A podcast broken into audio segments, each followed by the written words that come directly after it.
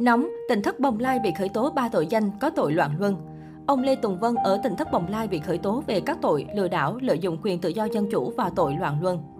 Ngày 5 tháng 1 năm 2022, một nguồn tin cho hay liên quan vụ án tại tỉnh thất Bồng Lai, cơ quan tố tụng đã khởi tố vụ án và khởi tố cùng lúc 3 tội danh. Theo đó, ông Lê Tùng Vân bị khởi tố tội lừa đảo chiếm đoạt tài sản, tội lợi dụng quyền tự do dân chủ, xâm phạm lợi ích của tổ chức cá nhân và tội loạn luân.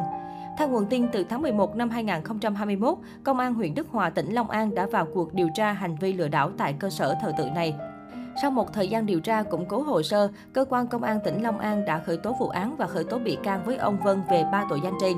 Kết quả giám định ADN xác nhận ông Vân có hành vi loạn luân.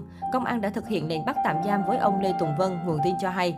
Hiện cơ quan chức năng đang củng cố hồ sơ xử lý bị can Vân và những người liên quan.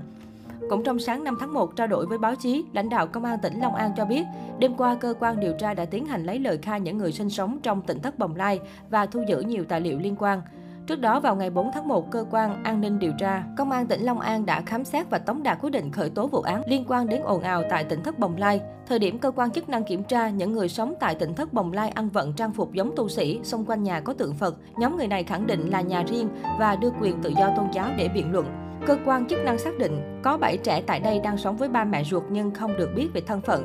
Việc để những chú tiểu tham gia show truyền hình và gắn mắt trẻ mồ côi là để gây chú ý cho dư luận, trục lợi cá nhân, ảnh hưởng nghiêm trọng đến an ninh trật tự dư luận xã hội. Có thể thấy sau thời gian dài điều tra, đây là bước tiến quan trọng để sớm kết thúc ồn ào và đưa tỉnh thất bồng lai ra ánh sáng. Trên mạng xã hội, cộng đồng mạng bày tỏ mong muốn tụ điểm này sẽ bị dẹp bỏ hoàn toàn để lòng tin của con người không bị đặt sai chỗ. Tỉnh thất Bồng Lai là địa điểm gây xôn xao dư luận thời gian qua.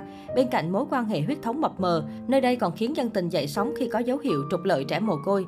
Theo luật sư Nguyễn Đức Chánh, đoàn luật sư thành phố Hồ Chí Minh, theo quy định tại khoản 5 điều 5 Luật Tín ngưỡng tôn giáo năm 2016, hành vi lợi dụng hoạt động tín ngưỡng, hoạt động tôn giáo để trục lợi là một trong các hành vi bị nghiêm cấm. Nếu hành vi vi phạm quy định pháp luật về tín ngưỡng tôn giáo gây hậu quả nghiêm trọng có thể bị truy cứu trách nhiệm hình sự về tội lợi dụng các quyền tự do dân chủ, xâm phạm lợi ích của nhà nước, quyền lợi ích hợp pháp của tổ chức cá nhân, quy định tại điều 331 Bộ luật hình sự năm 2015, sửa đổi bổ sung năm 2017.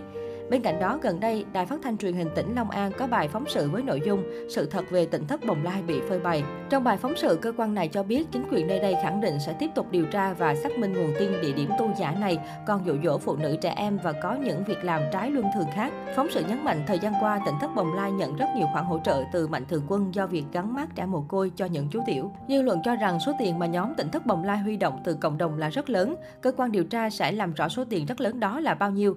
Nhưng điều quan trọng là số tiền này đã sử dụng vào những việc gì, có minh bạch công khai hay không, có vi phạm pháp luật hay không.